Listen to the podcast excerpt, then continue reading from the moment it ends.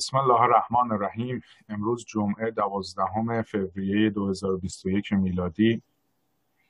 مطابق با 24 بهمن 1399 شمسی و 29 جمادی الثانی 1442 قمری در جلسه مجازی کانون تولید کانادا هستیم با موضوع تفسیر تنزیلی قرآن سوره قاف جلسه اول توسط آقای مسعود ادیب با یک صلوات به استقبال بحث می‌رم اللهم صل على محمد وآل محمد وعجل فرجهم. بسم الله الرحمن الرحیم.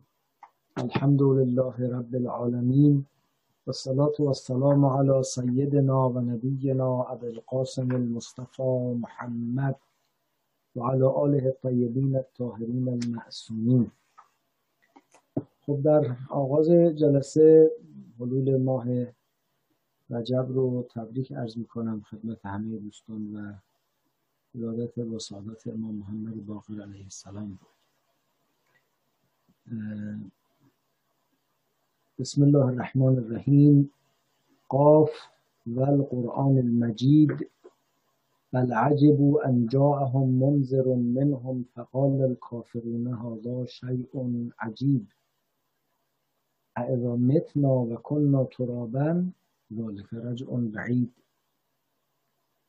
خب سوره مبارکه قاف در ترتیب مصحف شریف پنجاهمین سوره قرآن است و در ترتیب نزول بنابر قول مختار سی و چهارمین سوره نازله. از سوره است که در مکه نازل شده نسبت به یک آیش به قدری بعضی ادعا کردن که در مدینه آمده به دلیل اینکه ناظر است به بعضی اندیشه های یهود که حالا انشالله در وقتش بهش اشاره می‌کنیم ولی دلیل قانع کننده ای نیست. به نظر میاد که این سوره تماما در مکه نازل شده است. و طبیعتا مثل بسیاری از سوره های مکی موضوع اصلی اون هم بحث معاد اصلی ترین مسئله که بهش پرداخته معاده و به طبع انکار معاد از سوی کافران به انکار رسالت که آورنده خبر معاد هست هم از جانب اونها اشاره کرده. و بعد از اینکه ریشه این انکارها و این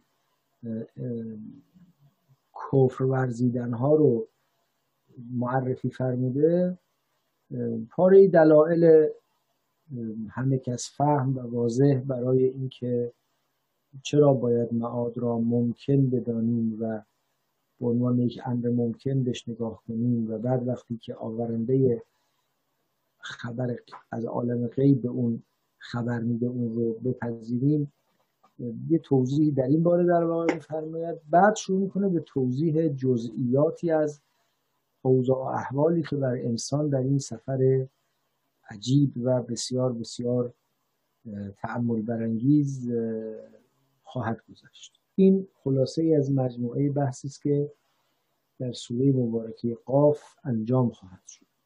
خب قاف یکی از حروف الفباس مثل بسیاری از سوره های دیگر قرآن که با حروف جدا افتاده الفبا شروع میشن که اصطلاحا بهشون حروف مقطعه میگیم. این سوره هم با حرف قاف شروع شده. و چنان که مستحضرید وقتی که سوره ای با یک حرف شروع میشه خود اون حرف رو فقط می نویسند و اسمش رو می خوانند مثلا یه دونه یه و سین کنار هم می نویسند ولی یا سین می خوانیم یه دونه ق می نویسیم ولی قاف می خوانیم این که در مقام خواندن این حرف اون اسم مشهور عربیش رو بخوانیم. حتی اگه چندین حرف باشه. کاف ها یا عین صاد. یعنی عرض می‌کنم که تمام حروف عرض می‌کنم تک تک نوشته میشه ولی اسمشون به طور کامل خونده میشه. این اجماع در نزد همه قرآن. و خب سوره هایی هستند که به اسم همون حرفی که با اونها شروع میشن خوانده میشن. مثل سوره یاسین تاها قاف ساد نون حالا نون و قلم هم گاهی میگن ولی سوره قلم هم میگن گاهی هم سوره نون. به حال این نام سوره هم از همین حرف مقطع اولش گرفته شده است. یه سری روایات کالا فقط از باب این که در ذهن دوستان باشه عرض می‌کنم. یک سری روایات رو در منابعی که بیشتر جنبه داستانی داره ذکر کردن. حالا ریشه اینها هم از کجا بوده است؟ از افسانه ها بوده؟ از قصه ها بوده؟ که قاف اسم یک کوه بسیار بزرگی است که بر کل زمین اشراف داره بر کل زمین احاطه داره و از فرط عظمت ما نمی‌تونیم اون رو ببینیم. و یا بعضی گفتن نه زمین هفت مثلا قلم رو داره. حالا به قول امروز بخوام بگیم شاید بگیم هفت قاره داره هفت سرزمین اصلی داره.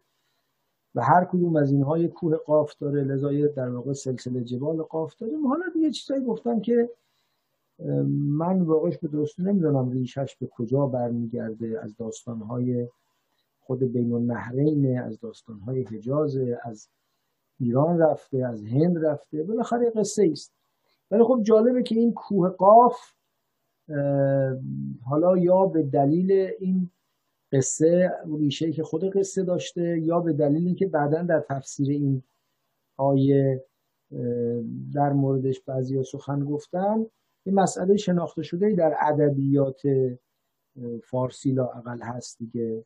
انقای قاف را حوث آشیانه بود. یا فرض بفرمایید که انقای قاف قربتم کی بانگ بر تیهو زنم یا بقیه دیگه در واقع اشعاری که توش قاف در واقع اشاره میشه. سیمرغ در کوه قاف گویی نشسته سیمرغ قاف نشینه. یا پرندگانی که می‌خواستن سیمرغ رو ببینن به سمت کوه قاف پرواز می‌کردن. و همینطور دیگه گاهی وقتا وقتی می‌خوایم از یه جایی که به دلایلی اسمش رو نمی‌خوایم بیاریم حرف بزنیم میگیم پشت کوه قاف یه جایی در پشت کوه قاف. حتی تو زبان محاوره آمیانمون هم وارد شد. فقط خواستم بگم یه همچین روایتی وجود داره. خب خیلی واضح و پیداست که اصلا رفتی به این مسئله نداره. اگر واقعا قرآن می‌خواست به یه چیزی به نام کوه قاف یا هر چیز دیگری که اسمش قاف باشه اشاره کنه ق نباید مینوشت. باید قاف مینوشت قاف هم می‌خوند. این که ق می نویسیم قاف می‌خونیم مال که حرف الف باس دیگه. کمان که س می نویسیم صاد می‌خونیم. کمان که ا ل م می نویسیم الف لام میم می‌خونیم و امثال اینها بنابراین پیداست که حالا اونا دیگه قصه است. هرچند حالا بعضیاشو به ابن عباس هم نسبت دادن و پیداست که استنادش به ابن عباس هم تمام نیست. اصل داستان به جای بند نیست. حالا فقط اینو عرض کردم برای اینکه تو ادبیات فارسی واژه قاف رواج پیدا کرده و کوه قاف در واقع آشناس خواستم به این اشاره کرده. قاف مثل بقیه حروف مقطعه ما نمی‌تونیم معنایی برای ذکر کنیم. ول قرآن المجید. خب واو واو قسمه مثل موارد دیگری که به چیزهای بسیار ارزشمند و دارای اعتبار و اهمیت خداوند تبارک و تعالی در کتاب مبین خودش قسم می‌خوره. اینجا هم قسم خورده است به قرآن به خود قرآن. خب این اولین بار نیست. بارها در قرآن کریم به خود قرآن قسم خورده. این تنها مورد نیست. بارها در قرآن به خود قرآن قسم می‌خوره. هم برای بیان اهمیت و عظمت اون هم به مناسبت بحثی که بعدش باید در بگیره. مثلا در سوره مبارکه یاسین فرمود که یاسین ول قرآن الحکیم. سوگند به قرآن محکم یا استوار یا بلند مرتبه. انک لمن المرسلین. به این قرآن قسم تو پیغمبری. ما قسم خوردن خدا به قرآن رو علیاذ بالله مثل قسم خوردن خودمون تلقی نکنیم که هرچی می‌خوایم بگیم یه به قرآن کنارش می‌ذاریم و حرفمون رو پیش می‌بریم. نه این قسم خوردن ها دقیقا توی ساختار کلام الهی از یه مقدمه ای از یه زمینه ای برمیخیزه. دلالتی بر عظمت آنچه بهش قسم می‌خوره داره و دلالتی بر تاکید و اهمیت آنچه به خاطرش قسم خورده میشه. و قبلا هم ارز کردیم در قالب موارد هم یه تناسبی بین اون چیزی که بهش قسم می‌خوره و اون موضوعی که به خاطرش قسم می‌خوره وجود داره. مثل همون سوره مبارکه یاسین یاسین و القرآن الحکیم قسم به قرآن محکم و استوار انک لمن المرسلین. تو از جمله فرستادگانی فرستاده شدگانی خب مرسل بودن پیغمبر با قرآن کاملا مرتبطه. اینجا البته و القرآن المجید مثل اونجا که و القرآن الحکیم فرمود اینجا و القرآن المجید میفرماید ولی بعد دیگه متعلق قسم ذکر نمیشه. متعلق قسم حذف شد. بیان نشد. خود این که متعلق قسم بیان نشده یک فضای ذهنی رو در مخاطب ایجاد می‌کنه.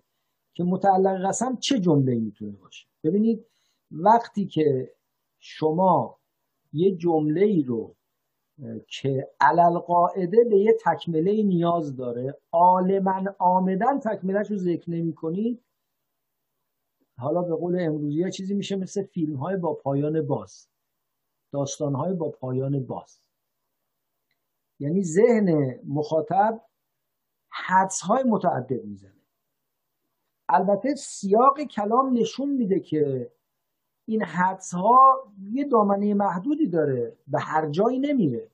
ولی چند تا احتمال رو با هم دیگه می‌تونه در ضمن خودش داشته باشه.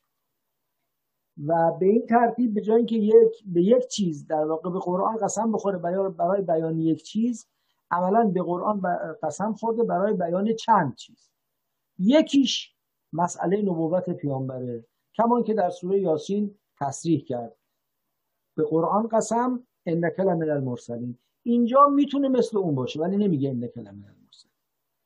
می‌تونه قسم به قرآن باشه اینکه پیام تو و حرف تو حقه.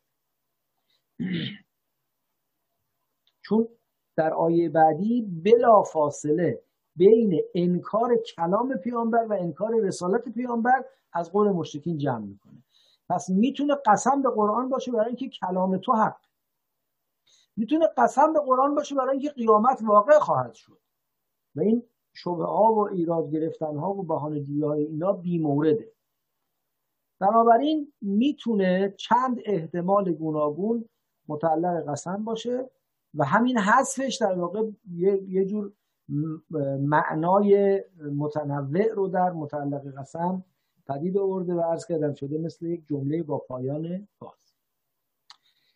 قرآن که خب معلوم نام این کتاب مقدس البته لازم نیست که نام همه کتاب قرآن باشه. حتی بخشی از قرآن رو هم قرآن مینامه. خود وقتی خدای تبارک و تعالی در همین کتاب شریف از حتی تعدادی آیات می‌خواد نام ببره تعبیر قرآن رو در موردش به کار می‌بره. و حالا در مورد که اصلا واژه قرآن فکر کنم قبلا هم در بحثایی که در همین سوره های به ترتیب نزول عرض می‌کردم عرض کردن اینو اجمالا تکرار می‌کنم. خود اینکه واژه قرآن دقیقا به چه معناست بعضی گفتن از گرد آمدن و به هم پیوستن در واقع معنا می‌گیره. چون قرعه اصلا به معنای به هم پیوستنه و قرائت رو هم که قرائت میگن چون در واقع کلمات و حروف به هم پیوسته میشه و بیان میشه. حتی آبادی هم بهش قریه میگن. اونم از همین ریشه است. جاییست که مردم توش جمع میشن به هم میپیوندند و لذا قرآن یعنی آنچه به هم پیوسته شده آنچه متفرق نشده متلاشی نشده. در مقابل بقیه کتاب های الهی و وحی هایی که خدای تبارک و تعالی در طول تاریخ به انبیا و امم فرستاده است و عملا چیزی از اونها در دست ما نیست. و آنچه هم که هست به شهادت تاریخ و به شهادت خود متن و یا حتی بنابر ایمان خود مؤمنان عین متن الهی و کلام الهی نیست. خب این کلامی است که به هم پیوسته و از هم متلاشی و متفرق نشد. و یا اینکه نه حالا اینقدر به ریشه عمیق معنای قرع نریم قرع به معنای همون خواندن و قرآن یعنی کتابی که به خواندن در می آید. خواندنی می شود. یا برای خواندن آماده میشه کما که در سوره مبارکه قیامت هم فرمود فاذا قرعناه فتبع قرآنه. تو وقتی ما اون قرائت می‌کنیم تو از قرائتی که ما انجام میدیم مطابقت کن و همون مقدار که ما قرائت می‌کنیم وحی و بیان کن. پس اینجا قرآن هم به معنای قرائت و آنچه خواندنی میاد. خب باز کتاب های دیگری که ممکن از بین رفته باشن و این کتاب کتابی است که باقی مونده و امکان قرائتش برای ما باقی است. و حالا این بحث البته به اینجا مربوط نمیشه. فقط من اشاره کنم که به گمان این حقیر اصلی ترین توضیح و فلسفه خاتمیت هم بقای قرآنه. یعنی همه آن چیزهای دیگری که گفته میشه قابل ایراد و اشکال به نظر میاد. آنچه مهمترین فلسفه خاتمیته اینه که پیام الهی تثبیت شد خواندنی شد به هم پیوست و در دسترس انسان برای همیشه قرار گرفت. و قرآن المجید مجید مبالغه در مجد مجد یعنی عظمت بزرگی میگن اون گرانبهایی که به قایت گرانبهایی اون عظیمی که به قایت عظمت اون شریفی که به قایت شرف می‌رسه ازش تعبیر به مجید می‌کنن. خب واقعش اینه که مجید حقیقی تنها در عالم یکی بیش نیست و اون هم ذات اقدس خداوند تبارک و تعالی است. هر چیز دیگری که مجیده مجدش رو از خدای تبارک و تعالی می‌گیره قرآن مجیده چون کلام خداست. قرآن مجیده چون نامه خداست چون معرفی خداست اوصاف خداست. مرادی است که خدا با بشر خواسته در میان بگذاره. و لذا عظمت و مجد خودش رو طبیعتا از خداوند تبارک و تعالی خب قاف و قرآن المجید. به قرآن بلند مرتبه به قرآن با عظمت قسم. چی؟ عرض کردیم مطالعه قسم ذکر نمیشه. بلکه اینا تعجب می‌کنن از اینکه منظری از جنس خودشون براشون. اصلا یه دفعه گویی ورق می‌زنه کتاب گویی سفر رو عوض می‌کنه. بل حرف ازراب اصطلاحا. وقتی می‌خوان یه کلامی رو برگردونن به کلامی دیگه. مثل خودمون. بلکه اصلا اینجوریه کلام رو می‌خوایم از یه محوری به محور دیگه منتقل کنیم از واژه بل استفاده می‌کنن حرف ازراق یعنی روگرداندن از چیزی به چیزی دیگه منتقل شدن. بل عجبو انجاهم منذر. خب بحث بحث قیامته ولی اینجا بعد از قسم خوردن به قرآن که نشون میده اصلی ترین حجت و دلیل قانع کننده ای که صدق دعاوی پیامبر رو اثبات می‌کنه خود قرآنه. خود محتوای قرآنه زبان قرآنه. تأثیری که قرآن در مخاطبان می‌گذاره. به این قرآن قسم می‌خوره که حالا شما فرض کنید که که تو پیامبری یا کلام تو حق است یا آنچه این قرآن می‌گوید حق است. ولی اینا تعجب می‌کنن انجاهم. از اینکه پیش اونا آمده باشه نزد اونا فرستاده شده باشه منذرون منهم.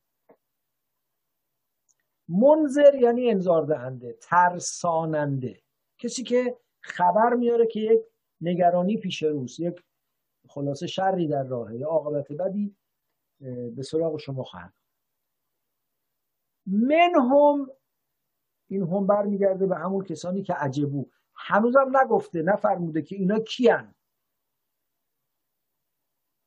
عنایت بفرمایید که البته خب این قرآن در متن زندگی پیامبر و درگیری های پیامبر و گفتگوی پیامبر با مخاطبان خودش جاری می شده یعنی پیامبر خدا صلوات الله علیه و آله گاهی وقتا صبح که می آمده وحی رو که سهرگاهان یا دیشب یا هر وقت دیگه نازل شده ارائه می‌کرده و میخونده این بر میگشته به فضایی که دیروز پدید آمده پریروز پدید آمده حرفی که فلانی و بهمانی زده.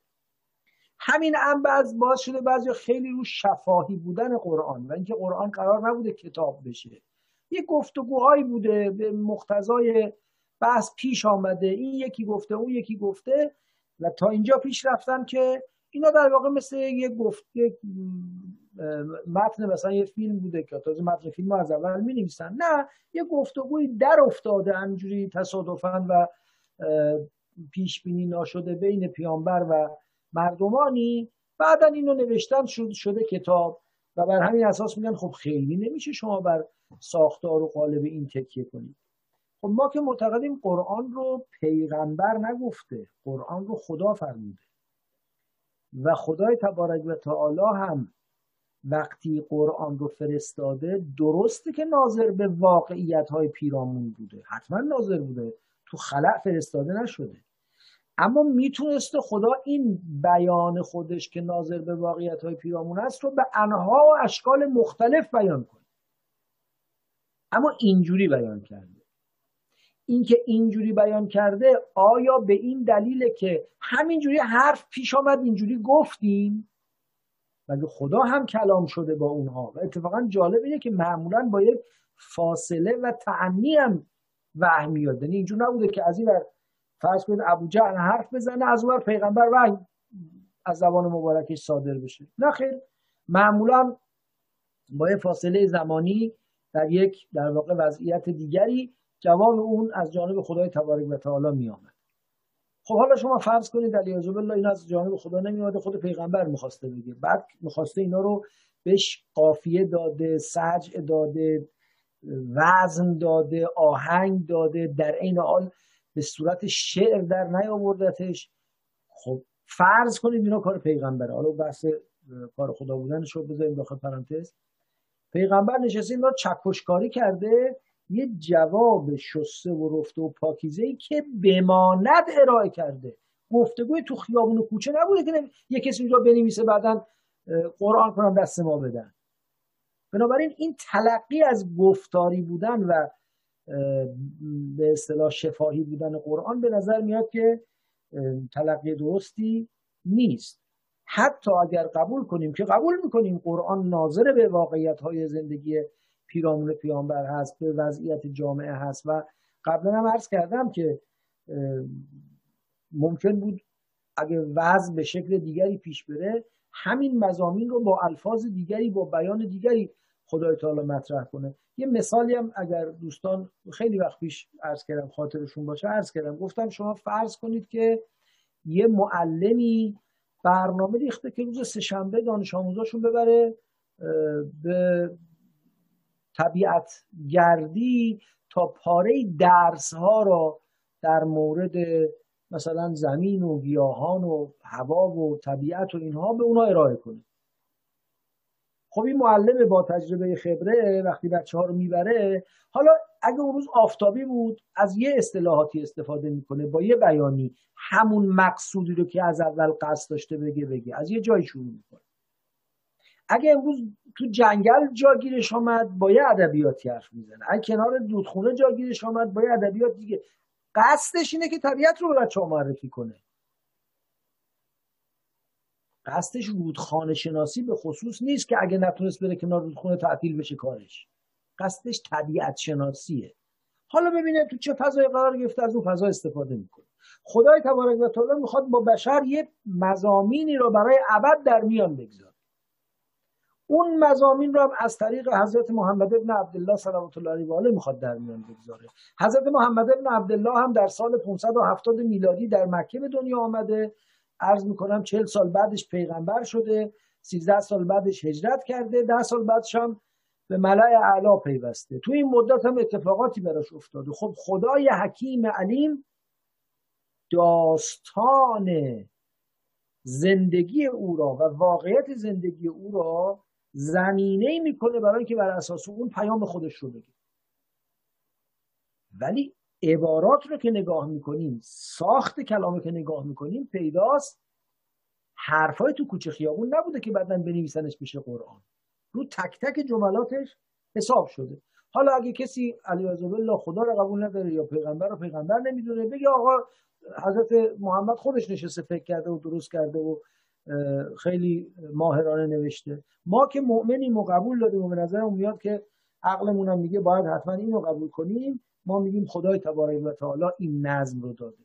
حالا ببینید در همین جمله بل عجبو ان جاءهم منذر منهم چه نکات جالبی وجود داره. با این مقدماتی که عرض کردم. اینجور نیست که وسط خیابون پیغمبر گفته اینا تعجب می‌کنن. کیا؟ تو این کلام ننوشته کیا. از اول تا حالا یه بسم الله فرموده. قاف و القرآن المجید. بل عجبو زمیر به کجا برمیگرده زمیر عجبو؟ نیامده. انجا هم زمیر هم به کجا برمیگرده؟ علالقاعده به همون جایی که زمیر عجبو برمیگرده. اونا کیان؟ باز نیامده. منذرون منهم. از این که برایشان از خودشان هشدار دهنده ای بیاید تعجب می کنند اینا کیان که اینجوریان با سه تا زمیر بیمرجع یه ابهام ایجاد میشه. بعد یه جمله میاد تمام اینا رو یه دفعه تفسیر می‌کنه. فقال الکافرون هذا شیء عجیب. این این تفنن بیانی حرف توی خیابون گفته بود روزمره نیست. این میمونه تا ابد میمونه. نکته دیگه این که بحث راجع به معاده. اون افرادی که حالا بعدا به عنوان کافرون در قسمت دوم آیه دو ازشون یاد می‌کنم بعد از اظهار تعجب از رسالت پیغمبر بحثشون رو می‌برن روی چی؟ اعزا متنا و کنا ترابا و کنا ترابن ذالک رجعون بعید. اظهار تعجب و استبعاد می‌کنن از اینکه بعد مرگ زنده بشن دوباره. بعدم همه بحث عمده بحث روی این مسئله است اما آیه از اینجا در واقع سوره مبارکه در آیه دوم از اینجا بحث رو شروع می‌کنه که اینا از رسالت یک انسان تعجب می‌کنه چرا؟ چون اون انسان می‌خواد راجع به معاد حرف بزنه. یعنی یه تیر دو نشان می‌زنه این آیه. هم به اشکال اونا و استبعاد اونا و تعجب اونا از رسالت انسان اشاره می‌کنه. هم به اینکه این انسان محتوای رسالتش ترساندن از عواقب بد در زندگی ابدی است. از کجا این محتوا رو بیان می‌کنه؟ با یه جمله منظرون که قبل از منهم ذکر می‌کنه. می‌تونست بفرمای بل عجبو هم رسولون نبیون. همین معنا رو می‌داد دیگه. اونا منکر این بودن که رسول و نبی از جانب خدا بیاد اما الان چشونه که اینقدر دلخور شدن از حرفای پیغمبر؟ اینه که پیغمبر انذار میده. هشدار میده. و اصلا یکی از مهمترین نکاتی که در دعوت پیغمبر هست هشدار دادن توجه دادن پیغمبر البته مبشر هم هست. هم بشیر هم نظیره حتی گاهی وقتا در بعضی تعبیرات مبشر بودن بر منظر بودن مقدم شده. انا ارسلنا که شاهدن و مبشرن و نظیرا اما انظار بر تبشیر غلبه داره. چرا؟ چون انسان اگر همین سرمایه خدادادی رو خراب نکنه فقط همین به حد اقلی از نجات می‌رسه. دست خالی نخواهد بود زندگی ابدیش تباه نخواهد شد. همین سرمایه اقلانی را همین سرمایه وجدانی را همین سرمایه اخلاقی رو همین سرمایه بگو فطری رو هرچی می‌خوایم اسمشو بذاریم مصیبت اینه که انسان همین سرمایه رو میسوزونه و خسران از سرمایه می‌بینه. لذا باید بهش هشدار داد آقا مراقب باش. خرابش نکن. هشدار اینجا مهمتر از خبر خوش دادنه و لذا در قرآن بیشتر هشدار دهندگان و انذار دهندگان معرفی شدند انبیاء الهی. صلوات الله علیهم اجمعین. خب اینا هم دلخور اینن که این آقا چرا منظر شده؟ اتفاقا اگه پیغمبر حرفهای فقط بشارت بخش می‌گفت شاید مشکلات کمتری هم باش پیدا می‌کرد. من اینجا یک پرانتزی باز کنم یه اشاره به نکته کنم که خب بعضی از دانشمندان محترم معاصر خیلی اصرار دارن بر اینکه قرآن بیشتر خوفنامه بوده است و درش انذار غلبه داشته و بحث از بشارت و به اصطلاح مهر خداوند و عشق خداوند و اینها درش کمتره یا اصلا نبوده یا محوری نبوده ولی بعدا اینو عارفان کشف کرده اند و خلاصه نقیصه علی الله کار پیغمبر و خدا رو اینا تکمیل کردن جبران کردن.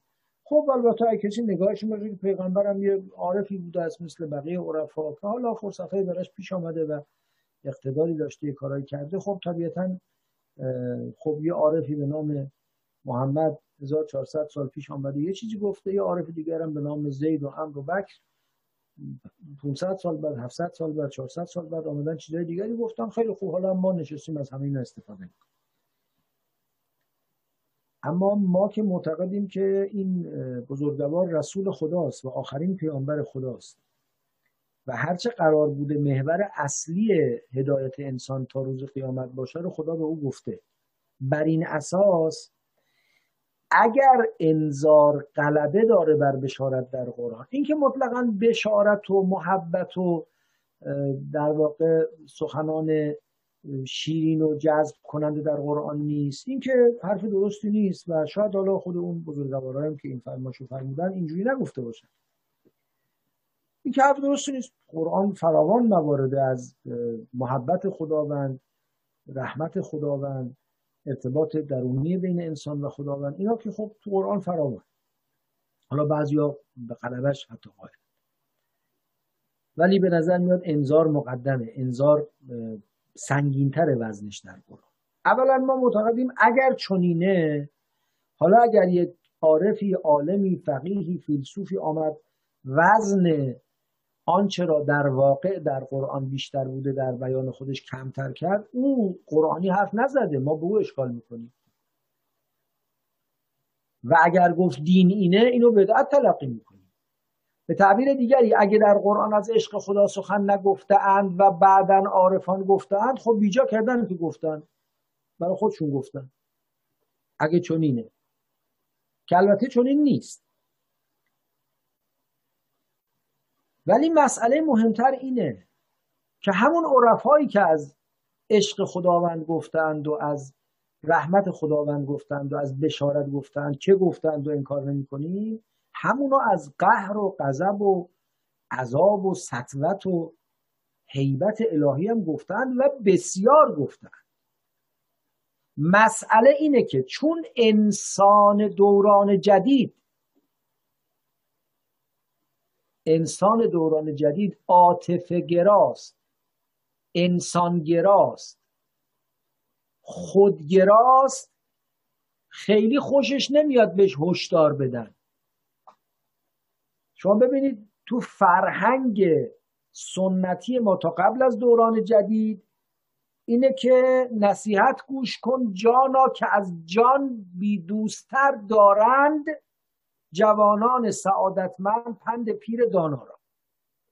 اصلا نصیحت کردن یک خدمت بوده یه لطف بوده یه محبت بوده. حالا هر کی می‌خواد سخنرانی کنه میگه ببینید من نصیحت نمی‌کنم. خب چرا نمی‌کنی؟ نصیحت بکن.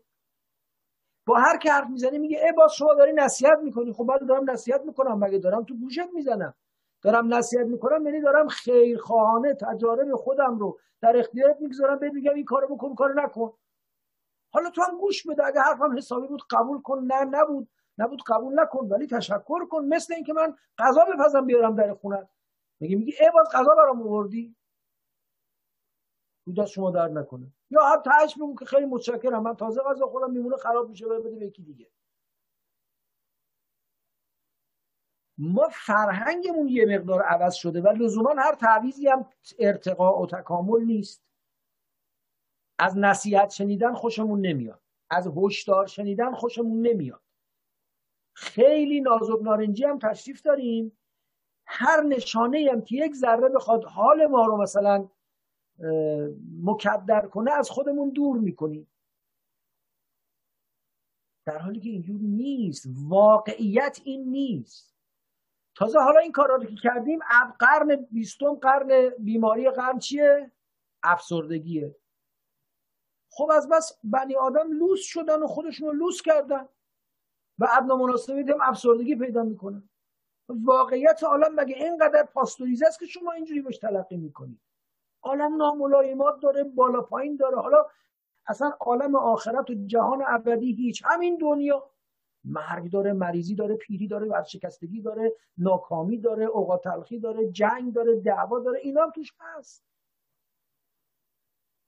یه محیط ایزوله پاستوریزه درست کنیم تو ذهن آدما بگیم شما باید اینجا زندگی کنیم. نیست واقعیت عالم اینجا.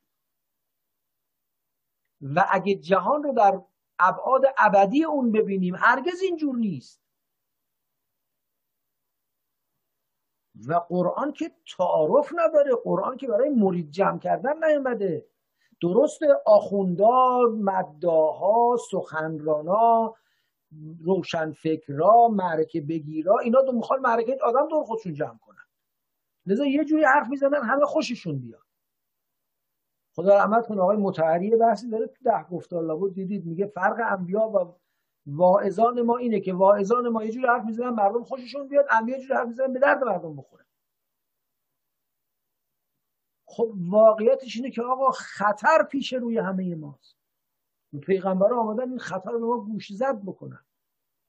مردم خوششون نمیاد. اون جایی که منیت و غرور غلبه پیدا کنه حالا هزار سال پیش باشه یا امروز باشه فرق نمی‌کنه.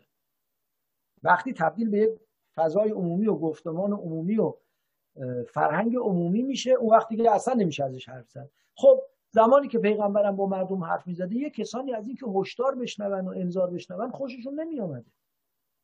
چون خوششون نمیآمده نسبت به اینکه حالا این آقا کیه که داره این حرفا رو می‌زنه؟ حساس تر می‌شدن. مثل همین قصه نصیحت که عرض کردم. ببین اگه من احساس کنم نیاز دارم به نصیحت اگه تو کوچه دارم میرم یه بچه ای که به نظر من اصلا هیچی مثلا هنوز به عقل و کمال و رشد نرسیده یه چیزی بگه منو از خواب بیدار کنه باید دستشم ببوسم باید دستشم ببوسم اما وقتی بنا ندارم که هشدار بشنوم استاد من بزرگتر من خیرخواه من با تجربه تر از من به من که چیزی میگه حالا تو کی هستی که آمدی من نصیحت می‌کنی؟ بل عجبو ان جاءهم منذر منهم. تو کی هستی که آمدی به ما انذار میدی؟ من رسول خدا هستم. رسول خدا از جنس آدم منهم منذرون عصبانیشون کرده. منهم بهانه که می‌گیرن. که اگه خدا می‌خواست رسول بفرسته خب فرشته میفرستا. چند جای قرآن این بحث اینا مطرح کرده نقل می‌کنه از کفار. که اینا می‌گفتن اگه خدا می‌خواد رسول بفرسته فرشته بفرسته. یه چیزی بفرسته کاملا یه طاق داشته باشه. عرض می‌کنم که وضعی داشته باشه که همچین نورش همه آفاق رو بگیره اصلا هیچ که نتونه حرف بزنه دهن همه رو ببنده دست هر ستمگری رو خشک کنه. آخه یه آدمی که وسط خیابون میزننش خار توی سر راهش میریزن نشسته نماز می‌خونه خودش تنها کنار کعبه. دور از ساعت مقدس شکمبه شطور میرن رو سرش میندازن با اون چیزایی که داخلش بوده جوری که داره خفه میشه. این آدم که خودشو نمی‌تونه اینجوری از شر اینا نجات بده آمده انذار می‌کنه. به شما عرض کنم ما هم معلصف چون باور نمی کنیم ما هم اگه جای اونا بودیم بدتر از اونا بودیم. همین امروز هم ما باور نمی کنیم منتها چون حالا دیگه مسلمون شدیم تو درواسی مسلمونی موندیم به جای اینکه علی بالله نبوت رو انکار کنیم یه چیزایی به پیغمبر میبندیم که نبوده در عمل. فلانی چپ نگاه کرد در جا خشک شد اون سنگ شد اون دستش چی شد اون فلج شد. نه اصلا اینجور هم نبوده فلج نشد. سیلی به صورت اولیای خدا زدن اصلا دستشون فلج نشد. سر ولی خدا رو از تنش جدا کردن اصلا هم دستش رعشه نگرفت. حالا ما میگیم نه دیگه تا آخر عمر یک سره میلرزید. کجا میلرزید؟ نه خیلی هم گردن کلفتی داشت. هیچ هم نشد. چون ما باور نمی کنیم بابا خدا می‌خواد تو این عالم بشری به زبان عقل و فهم و درک بشر ما ما حرف بزنه. بل عجبوا ان جاءهم منذر منهم فقال الكافرون هذا شیء عجیب. این فقال الکافرون همه اون ابهام سه زمیر بل عجبوا ان جاءهم منذر منهم رو برطرف می‌کنه. کافرون. اینایی که تعجبشون رو اینجوری اظهار می‌کردن اینایی که انذار رو بر نمیتافتن اینایی که می‌گفتن اگه منظری هم می‌خواد بیاد چرا باید از جنس انسان باشه؟ اینا سوال واقعی نداشتن حالا جلوتر که بریم تو آیات این روشن میشه. اینا از سر کنجکاوی از سر حق طلبی نمیپرسیدن. اینا کافر بودن. کافر یعنی کسی که حق رو میپوشانه. حق رو می‌بینه و میپوشانه. اونی که ناخداگاه حق رو نفهمیده اصلا پخپوش اسمش نیست. لذا کافر قرآنی با اون چیزی که ما تو فقه یا توی ادبیات روزمرهمون ازش تعبیر به کافر می‌کنیم متفاوته. فقه علم کمیت بردار علم ظاهر علم روابط اجتماعی با یه ادبیات دیگری طبیعی باید بحث خودش رو مطرح کنه. ما هم وقتی میگیم کافر معمولا به هر غیر مسلمانی میگیم کافر. در حالی که نه ممکنه خیلی غیر مسلمان ها واقعا کافر نباشن. کما اینکه معلصف ای بسا بعضی مسلمان ها فی کافر باشن. خب کافرون چی میگن؟ هازا شیء عجیب. این مسئله که یه آدم عادی عادی یعنی از نگاه اونها عادی یعنی آدمی که قدرت ماورایی نداره پول آنچنانی نداره از آسمون به زمین نیومده نه عادی به معنایی که یک آدم مثل همه آدم هست. نه این آدم برگزیده خداست تربیت شده خداست خدا او رو پاکش کرده او رو, او رو منزهش کرده او رو اسمتش داده او رو علمش داده او رو از جانب خودش تایید کرده. اینا اینا همیناست که اینا قبول نمی‌کنن که مگه میشه خدا با آدم میزاد این کارو بکنه. همینا رو قبول نمی‌کنن. اگر هم یه همچی آدمیه باید علالقاده یا از بلور باشه یا از طلا باشه یا از آسمون به زمین آمده باشه یا بال داشته باشه یا نمی‌دونم. نه. انسانی از گوشت و پوست و خون مثل همه آدما پدری داره مادری داره ولی برگزیده خداست. و معمور شده که بیاد انذار کنه. اینا تعجب می‌کردن و می‌گفتن هازا شیء عجیب یا اظهار تعجب می‌کردن. بعد جمله ای از ما در ادامه نقل می‌کنه که دیگه بحث راجب نبوت نیست راجب معاد اعزا متنا و کننا ترابن ذالک رجع بعید. وقتی مردیم خاک شدیم اون وقتی مرده و خاک شده هستیم خب، اون وقتی که مرده و خاک شده هستیم چی؟ قرار برگردیم دوباره زنده میشیم این جمله افتاده. این برگشتن بعیدیه. این به ذهن نمیاد. عقلم این نمی‌تونه قبول کنه. بعید یعنی بعیدون عن العقل بعیدون عن ذهن. اینو نمیشه قبول کرد. که من خاک شده باشم و برگرد زیل این یا جای دیگری هم در سوره یاسین هم تعبیری که هست میگن اوی ابن خلف یا حالا هر که دیگری فرق نمی‌کنه. آمد یه استخوان پوسیده رو اینجوری جلو پیغمبر تو دستش گرفته بود اینجوری ما ثابت به هم پودر شد باد بردش. عرض کرد وقتی من اینجوری شدم خدا دوباره منو برمیگردونه. حضرت فرمود بله برمیگردونه میفرسته جهنم. خاطر جمع بل عجبوا ان جاءهم منذر فقال الكافرون هذا شیء عجیب. اعزا متنا و کننا ترابا؟ ذالک رجع بعید.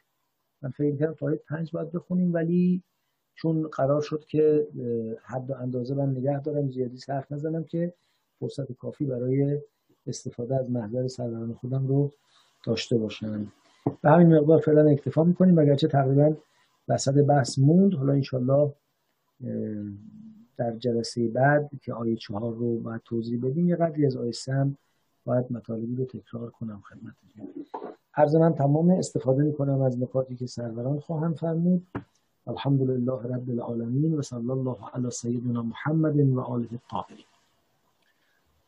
خیلی ممنون و متشکرم. من فقط یک خواهشی می‌خواستم بکنم از دوستان. برای اینکه بتونیم وقت رو تنظیم بکنیم بین تعداد سوالا. اگر که سوالی دارن لطف کنن ظرف ده دقیقه اول دستشون رو بالا کنن که بدونیم چه تعدادی سوال هست اینطوری میشه بهتر وقت رو تنظیم کرد. وقتی که مثلا پنج دقیقه آخر جلسه یه چند تا دست بلند میشه عملا دیگه وقت گذشته و نمیشه تنظیم کرد. خیلی ممنون متشکرم. آقای نجفی بفرمایید. سلام علیکم. علیکم السلام و رحمت الله. سخنرانیتون ببخشید من سوالی که داشتم امکان داری وقتی من فرمایش شما رو کج فهمی کرده باشم محبت بفرمایید اصلاح بکنید. دو تا مورد هستش. یکی اینکه چیزی که متوجه شدم خلاصش این میشه در بحث نزول وحی. اعتقاد شما اینه که آنچه که خدا می‌خواسته بگه می‌گفته یعنی مفهوم این قرآن صرف نظر از اتفاقاتی که پیش آمده منتقل می‌شده. خب با این حساب من می‌تونم نتیجه گیری بکنم. اگر مثلا فرض مثال پیامبر یه 20 سال دیگه هم زندگی می‌کرد حجم این قرآن از این بیشتر نمی‌شد. چه نتیجه گیری از فرم شما درسته یا چه منظوری شاید بیشتر می‌شد ولی حرف دیگری که تو این قرآن نگفته باشه بهش اضافه نمی‌شد. ببینید اتفاقا نکته که من میگم اینه. این که از چه کلماتی استفاده شده؟ چه موضوعاتی بهانه شده برای القاء کلام خدای تبارک و تعالی و بیان تعلیمات الهی؟ در قالب چه قصه هایی چه اتفاقات حادثه ای این مسائل بیان شده؟ این طبیعتا تخت بند زمان و مکان و شرایط پیرامونیه. به همین دلیل اگر رسول خدا 20 سال دیگر بیشتر عمر می‌کرد.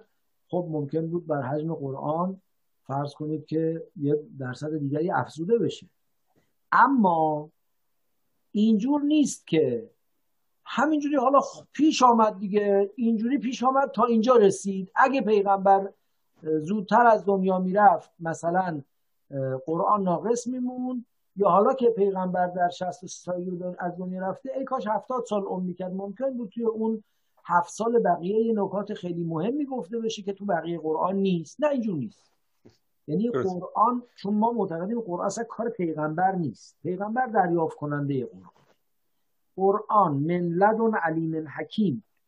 از جانب خدا با برنامه ریزی الهی و حکمت الهی نازل شده و ناظر به واقعیت های جاری اون پیام ثابت ازلی ابدی در قالب اتفاقات جاری بیان شده و در اختیار مردم قرار ولی خب بعضی از قسمت ها هستش. مثلا اگر, اگر مردم نمی اومدن سوالی رو بپرسن به نظر میاد که موضوعش اصلا طرح نمی‌شد. خب در مورد خیلی از پیامی رو که در اون هست به شکل دیگری علل قاعده آیه شریفه در قالب دیگری بیان دیگری مطرح می‌کرد. درسته. پرسش و پاسخ نیست. دیگه من همین می‌خوام بگم.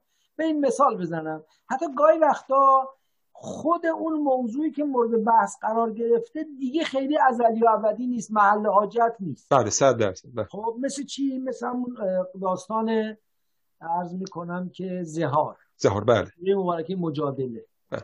قد سمع الله قول سمع الله قول التي تجادلك في زوجها و تشتکی الى الله والله يسمع تهاوركما خداوند شنید سخن اون زنی که آمد با تو مجادله کرد. درباره رفتار شوهرش و شکایت کرد به خدا که این چه حکمیه این چه وضعیه. و خدا گفتگوی شما رو اینم خیلی جالبه حالا مسلما نمی‌خوام بگم اون معنایی که از حوار امروز تو عربی میگن معادل دیالوگ می‌ذارن و از مجادله معنایی که در واقع از جدل می‌گیرن. نمی‌خوام بگیم دقیقا این معانی رو می‌خواد بگه. ولی تعبیری که به کار بره میگه اون خانم باید مجادله کرد ولی خدا هوار شنید. یعنی این لزوما مجادله نیست گفتگو صورت گرفت. خب؟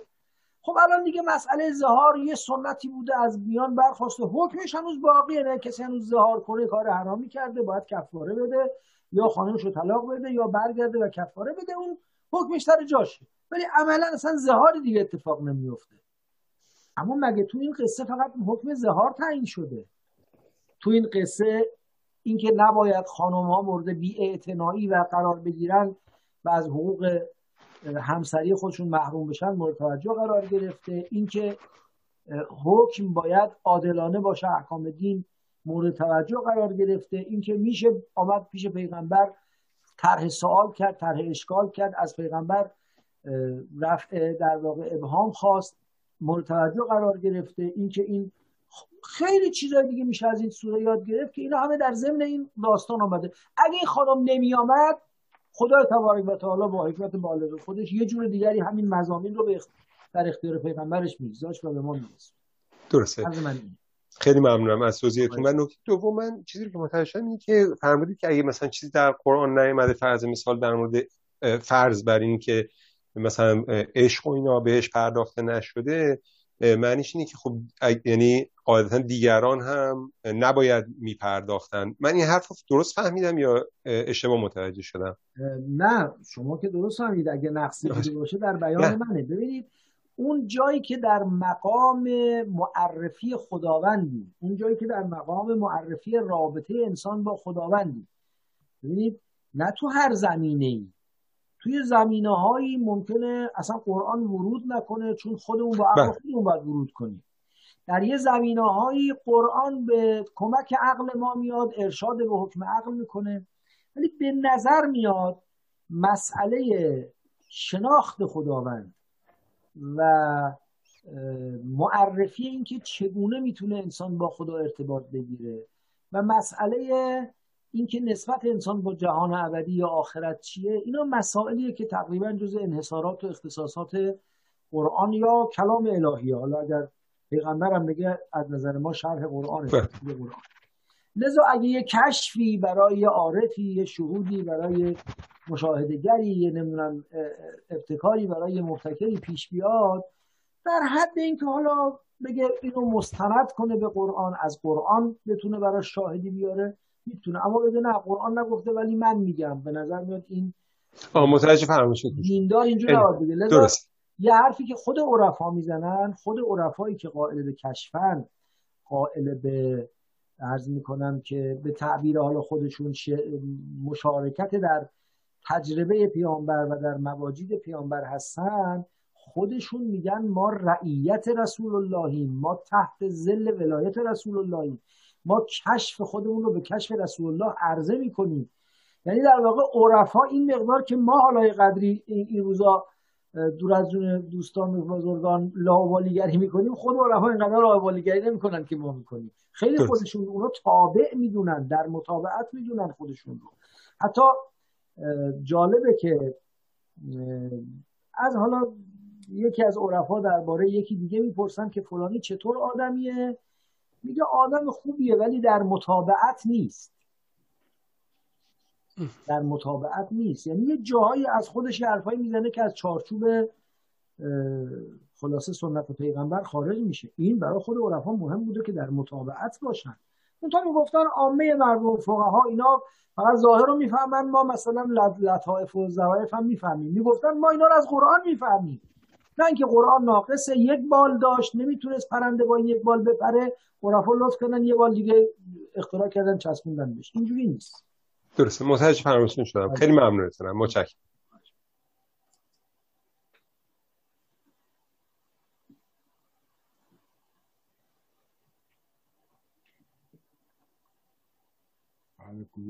به طور طبیعی اگه اگه سوالی نیست من یه نکته بگم و زب زب تو خاموش کنیم و من یکی دو نکته عرض کنم. ها بله بسیار خوب. با یک صلوات ختم مجلس رو اعلام می‌کنم. اللهم صل علی محمد و آل محمد و